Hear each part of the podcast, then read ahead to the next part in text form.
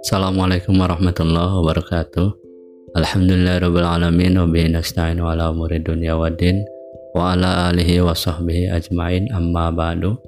Alhamdulillah sahabat sekalian kita kembali lagi dalam kajian kitab Buku yang insya Allah pada kesempatan kali ini kita akan melanjutkan pembahasan yang sebelumnya Al-Faslus Salisu Ari Pasal Anu Katilu dibayani fadlis sholatil mar'ati dina ngajelaskeun kautamaan sholatna istri di baitiha di bumina ieu mar'ah. Wa fi anna jeung dina saesuna ieu mar'ah. Ay sholatil mar'ati tegasna mah sholatna mar'ah fi baitiha di bumina mar'ah. Abdulu eta leuwih utama min sholatiha tibatan sholatna ieu mar'ah. Ma'an nabi sartana kang nabi sallallahu alaihi wasallam. Pola sesauran kangjeng Nabi Shallallahu Alaihi Wasallam. Akrobu mari pang na perkara takun anu bukti saalmar atau hiji istri. Min wajhi robbiha tina karidoan Allah tidak kanas eta di mana-mana bukti.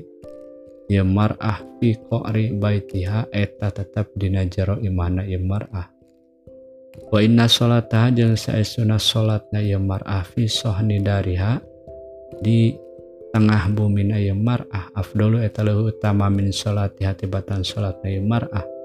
Bil masjid di masjid wa sholat sarang sholat na mar'ah fi baiti hadi bumi na mar'ah. Afdalu etalahu utama min sholati hatibatan sholat na mar'ah ni dariha di tengah imah na mar'ah wa sholat sarang sanyana sholat mar'ah fi mukhliha di kamarna ieu mar'ah Abdul talahu utama min sholati atibatan sholat mar'ah fi baitiha di bumi mar'ah wal mukhni jeung ari lapan mukhni mil mimi kalawan didomahkeun mimna baitun eta teh kamar. Di baitin di hiji bumi. Wadalika jeung ari kamar teh lisatri eta pikeun tutupan Pasal yang ketiga ini akan menjelaskan tentang keutamaannya sholat seorang perempuan di rumahnya. Jadi seorang perempuan itu lebih utama sholat di rumah daripada di selain rumahnya. Bahkan di sini disebutkan sholatnya seorang perempuan itu lebih utama di rumah jika dibandingkan dengan sholatnya mar'ah beserta Nabi Muhammad Shallallahu Alaihi Wasallam. Bahkan Nabi berkata, yang paling dekat seorang perempuan itu adalah ketika dia melaksanakan sholat di dalam rumah.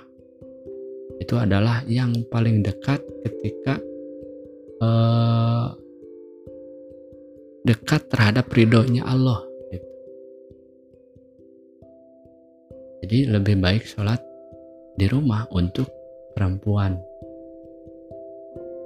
Dan sholatnya perempuan ini apabila dibandingkan ketika di tengah rumah, di ruang tengah itu lebih utama daripada di masjid dan lebih utama lagi kalau perempuan ini sholatnya di dalam kamar.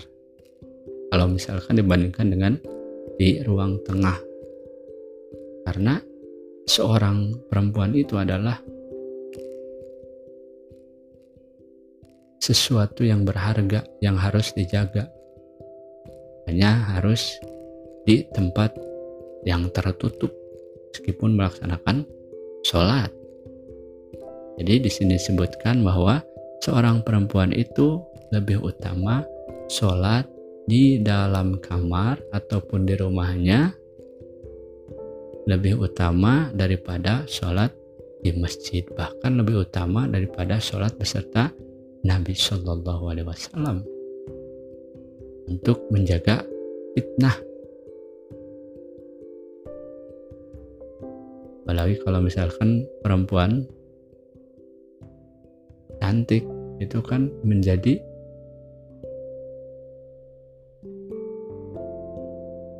fitnah ataupun bisa menarik perhatian daripada kaum laki-laki.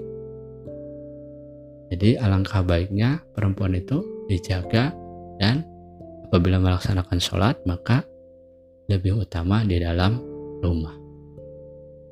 Al-Faslu Robi hari pasal anu kaopat pibayani hormatin nadri rojuli dina ngajelaskeun haram ningali nalalaki lanisai ka awewe. Ala ajnabiyati anu sanes mahram wal aksi dan jeung sabalikna. Ain nadrihina tegasna ningali nisa ilahi karojul pamamang kade perkara ya harum anu haram naon ru'yatu ningalina itu ma ala rojuli kala laki ya harum maka haram non ru'yatu ningalina itu ma alal marati ka istri minhu tina itu ma wal murahiku jeung ari jalma anu murahek anu erek begir didalika dina haramna arojul ya seperti kenalak ya anu dewasawan Payal jamu maka misti waliyahu kawalina naon manuhu nyegahna itu murahik minan nadri tiba tina nili. Ajnabiyati ka si anu dengan dengan wayal jamu jeng misti ah kamar ah naon al ihtijabu make halang minhu ti itu murahik kalamar ati seperti kenawe bidalika dina iya haramna non al amrodu deket beger awewe anu deket beger. Al jamil anu gelis. Al waju pamunten kadanya kitu deui bin nihayati dina kitab nihayah li Syekh Muhammad al Misri dengan Syekh Muhammad al Misri wapima jeung dina perkara waqwa anu tumi pama fihi dina An-nadru ningali minaz zajri tina nyegahna ilman i geus namanya gahna minal kitabi tina Al-Qur'an wal ahadits sareng pirang-pirang hadis. Pasal keempat menjelaskan tentang haramnya melihat laki-laki kepada perempuan yang bukan mahram. Jangan melihat berlainan jenis laki-laki ke perempuan yang bukan mahram. Begitupun sebaliknya, jangan seorang wanita perempuan melihat laki-laki yang bukan mahram. Enadrihina ilahi pamayarumu ru'yatuhu. Jadi jangan melihat laki-laki ataupun perempuan yang bukan mahram terhadap auratnya dan ada aurat laki-laki baina surah warubah ada urat perempuan yaitu seluruh badan adapun yang mengatakan kecuali telapak tangan dan wajah.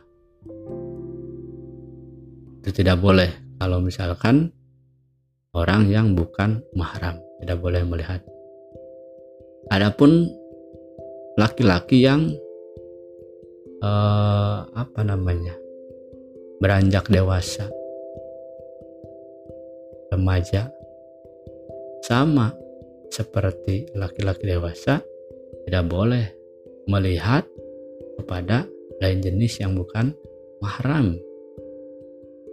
Maka kepada walinya ataupun keluarganya harus mencegah daripada laki-laki tersebut ataupun perempuan yang menuju dewasa, remaja, jangan sampai melihat sesuatu yang diharamkan, aurat yang bukan mahram.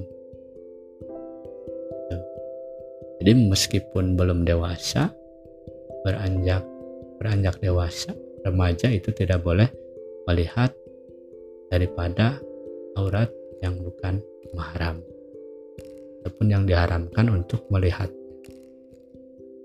Maka seorang perempuan itu ketika dewasa dia harus menggunakan hijab ataupun menutup aurat, menggunakan jilbab supaya terjaga.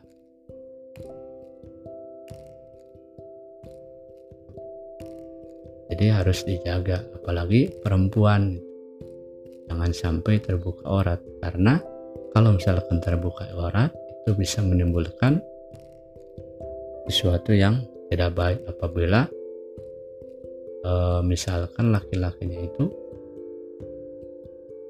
melihat auratnya bisa terjadi sesuatu hal yang tidak diinginkan jadi untuk menjaganya terus menjaga aurat baik laki-laki maupun perempuan.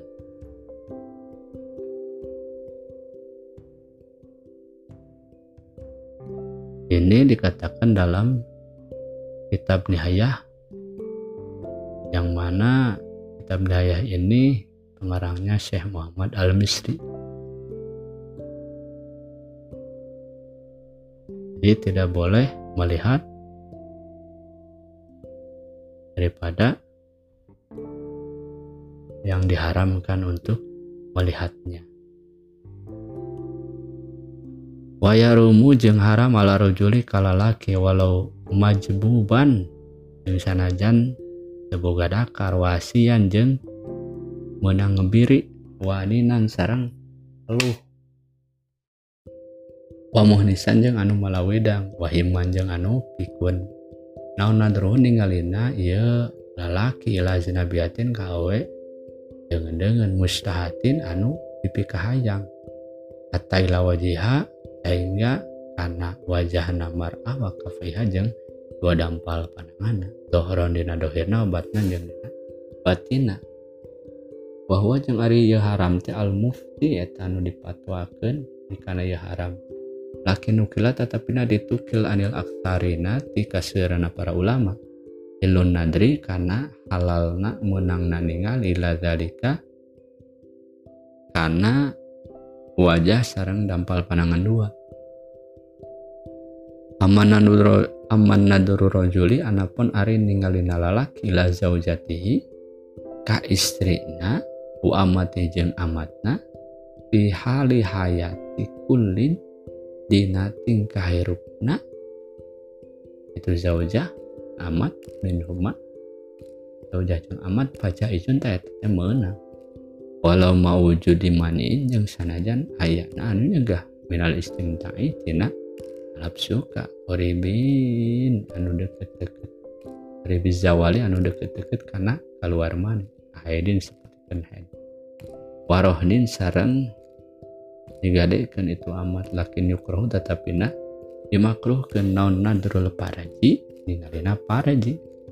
Atamin nafsihi sehingga jadi rina bila hajatin kalau saya bangga butuh bekhilafil mani'i beda jeng namun mah aya anu nyegah albati anu endorkeun azawali karena keluar mani. Kan tada seperti kenen tidak jauh-jauh an subhatin kenawati subhat rumu mengharam naon an nadru ningalina ilama na perkara baina surati antarana bujal waruk batiha sarang tuur. Duna gori i salianti untuk salianti perkara kal maharimi seperti pirang-pirang mahram. Wal amati sarang amat al muzawwajati anu dikawin kan aman nadru anapun ari ningali li ajli nikahi bikin arah-arah rek. Ketika paya jujur maka menang ilal wajib karena wajah wal kafa ini yang karena dua dampal panangan pakot tungkul. Minal huroti ti al merdek wa jeng karena perkara ada anu ngalianan itu ma baina surat di antara bujal waruk batu jeng tur minal amati ti amat waya juju jeng menang naon anadru ningali ilal ajnabiyati ka ajnabiyah awewe nu lain mahram pil wajhi dina wajah pakot tungkul li syahadati karena rek nyaksian wal muamalat jeung rek mu'amal wa ilal amati jeung ka amat inda syiro iha dina nalika mulina amat bima dina perkara adalah urati anu salanti orat min dohiril badani nyatana tina dohirna badan selanjutnya jangan pula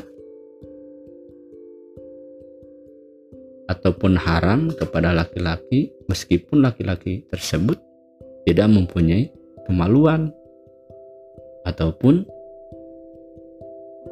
uh, kemaluannya tidak berfungsi.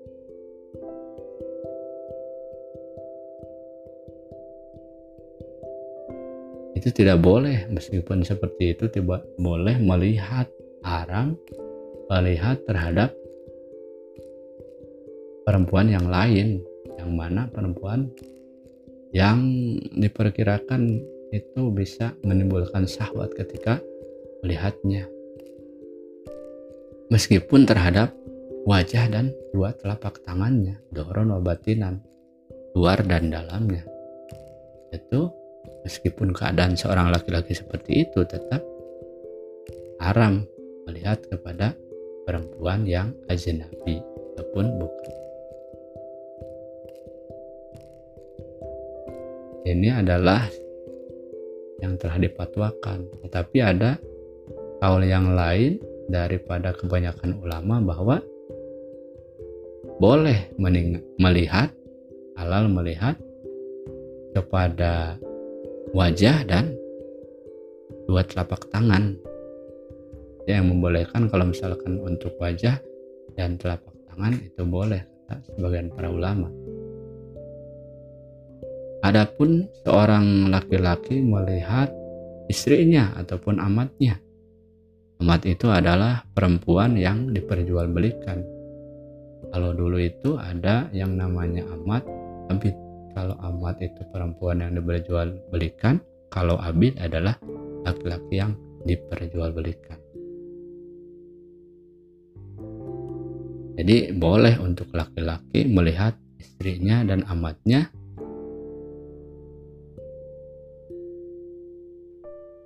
boleh melihat wajah Ijun. Meskipun ada yang mencegah. Meskipun si istrinya ataupun amatnya itu dalam keadaan head.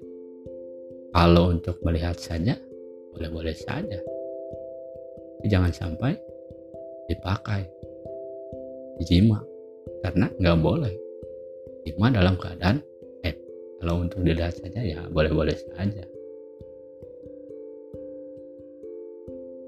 Lakin yukrohu nadurul parji tetapi makruh melihat parji, melihat kemaluan meskipun punya sendiri, melihat kemaluan sendiri itu makruh tanpa adanya kebutuhan. Tidak ada kebutuhan dilihat, makruh dilihatnya.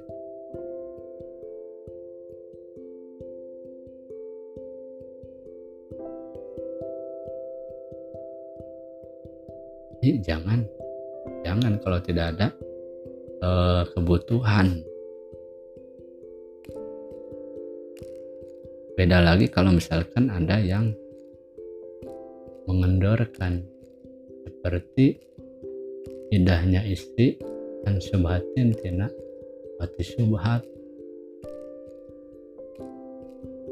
kalau dari wati subhat itu haram melihatnya. Fayarumu nadu ila surati wa rukbah.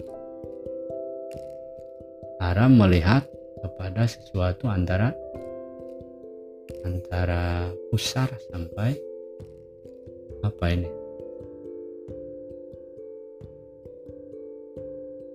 Lutut.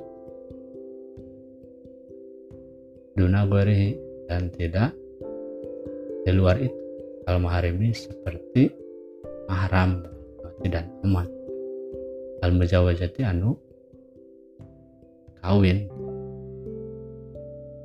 Adapun melihat perempuan untuk dinikahi kita bermaksud melihat perempuan untuk menikahinya maka ayah jujur itu boleh. Boleh melihat wajah dan dua telapak tangannya saja. Jadi kalau misalkan berniat menikahi, kita melihat wanitanya itu wajah dan dua telapak tangan. Karena uh, dengan melihat itu juga mungkin bisa menyimpulkan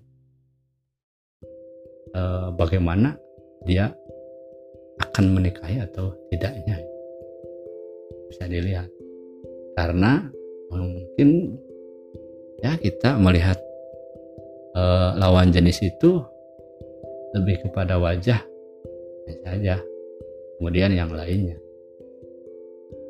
Maka boleh ketika berniat untuk menikahi melihat wajah dan dua telapak tangan daripada istri yang merdeka. Adapun kalau misalkan istrinya itu amat, itu boleh melihat daripada selain pusar dan dari pusar sampai lutut. Ya boleh kalau amat. Tapi kalau zaman sekarang mungkin nggak ada amat ataupun seorang perempuan yang diperjualbelikan. Nah tidak boleh sekarang. Kemudian waya juju an nadru ajnabiyah. Boleh melihat perempuan yang lain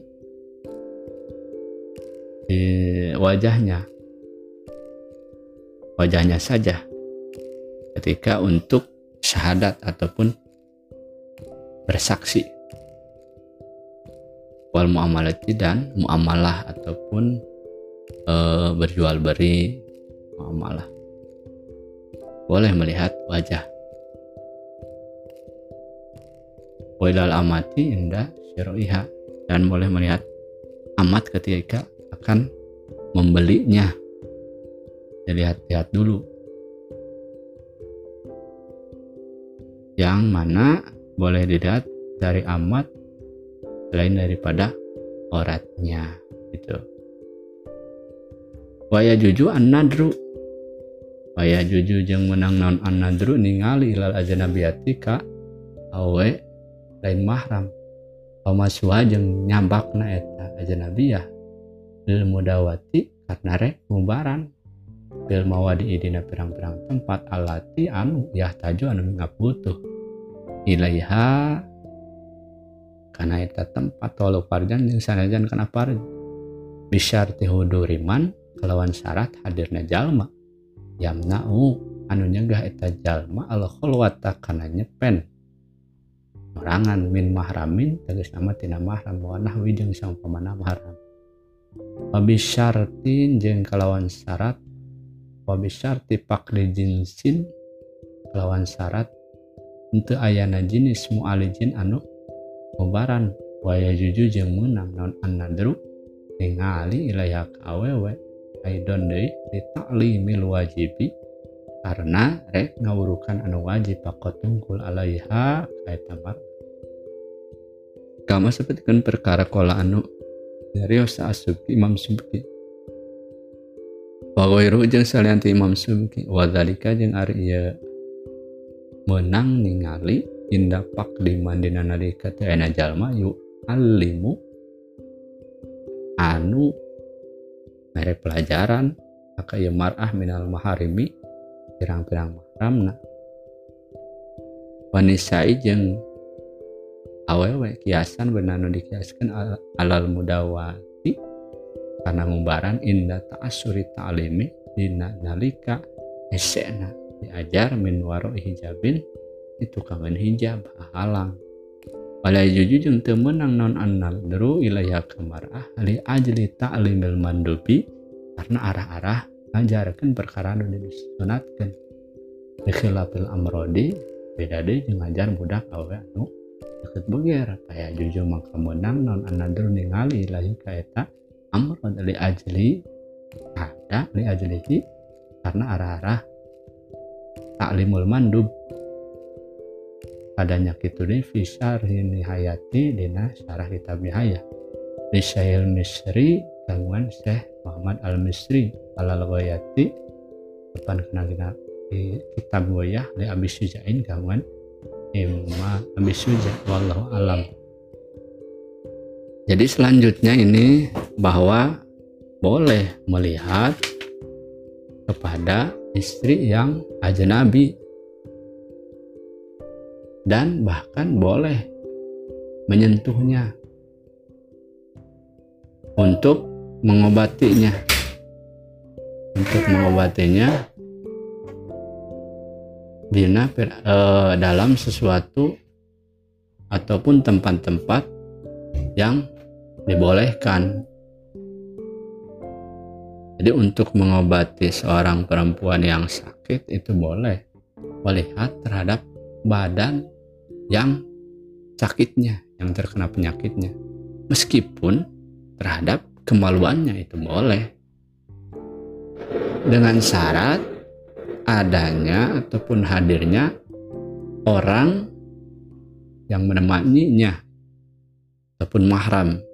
Jadi kalau misalkan mau mengobati perempuan maka haruslah ada yang menemaninya yaitu daripada mahram. Jangan sampai hanya dokter dan pasiennya saja.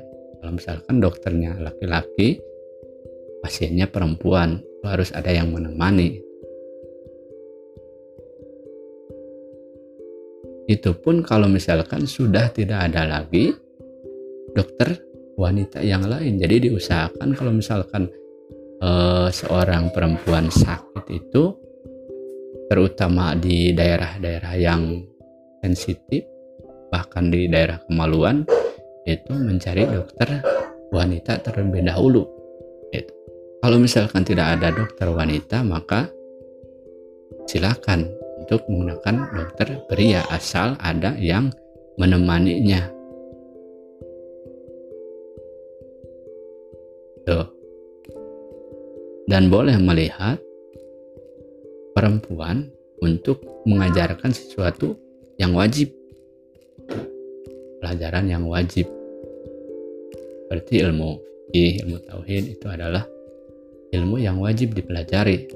Maka tidak ada tidak apa-apa ataupun boleh melihat seorang guru kepada muridnya yang perempuan. Jadi hanya ilmu yang wajib saja sesuai yang uh, diucapkan oleh Imam Subki. Wadalika indah pakdiman wali minal maharai.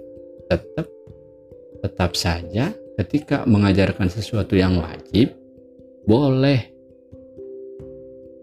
ketika sudah tidak ada lagi yang mengajarkannya daripada mahramnya. Jadi kalau misalkan tidak ada mahram, yang mengajarkannya pada sesuatu yang wajib maka boleh diajarkan oleh yang bukan mahram.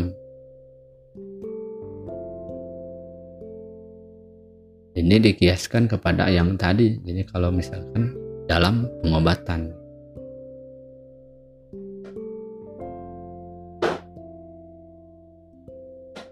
Wala yajuju an nadur ilaiha li ajli ta'limil mandub. Adapun kalau misalkan mengajarkan sesuatu yang sunatnya itu tidak boleh melihat. Tidak boleh melihat. Kalau misalkan perempuannya itu sudah dewasa. Kalau sudah dewasa. Bila fil amron berbeda dengan kalau misalkan perempuannya belum dewasa masih remaja maka boleh. Ayah juju an nadru ilaihi li ajlihi. Boleh melihatnya untuk mengajarkan ilmu yang disunatkan. Ada fisyar nihayah begitu yang ada di, di dalam kitab syarah kitab nihayah Syekh Imam Syekh Muhammad Al-Misri Al-Goyati yang mana merupakan syarah dalam kitab Goyah di Abi Sujain. Jadi itu adalah e, pasal yang keempat jadi menjelaskan tentang haramnya dalam melihat kepada ajnabi. Mungkin itu yang bisa saya sampaikan untuk kesempatan kali ini. Mudah-mudahan bisa dipahami dan dimengerti. Mohon maaf bila ada kekurangannya.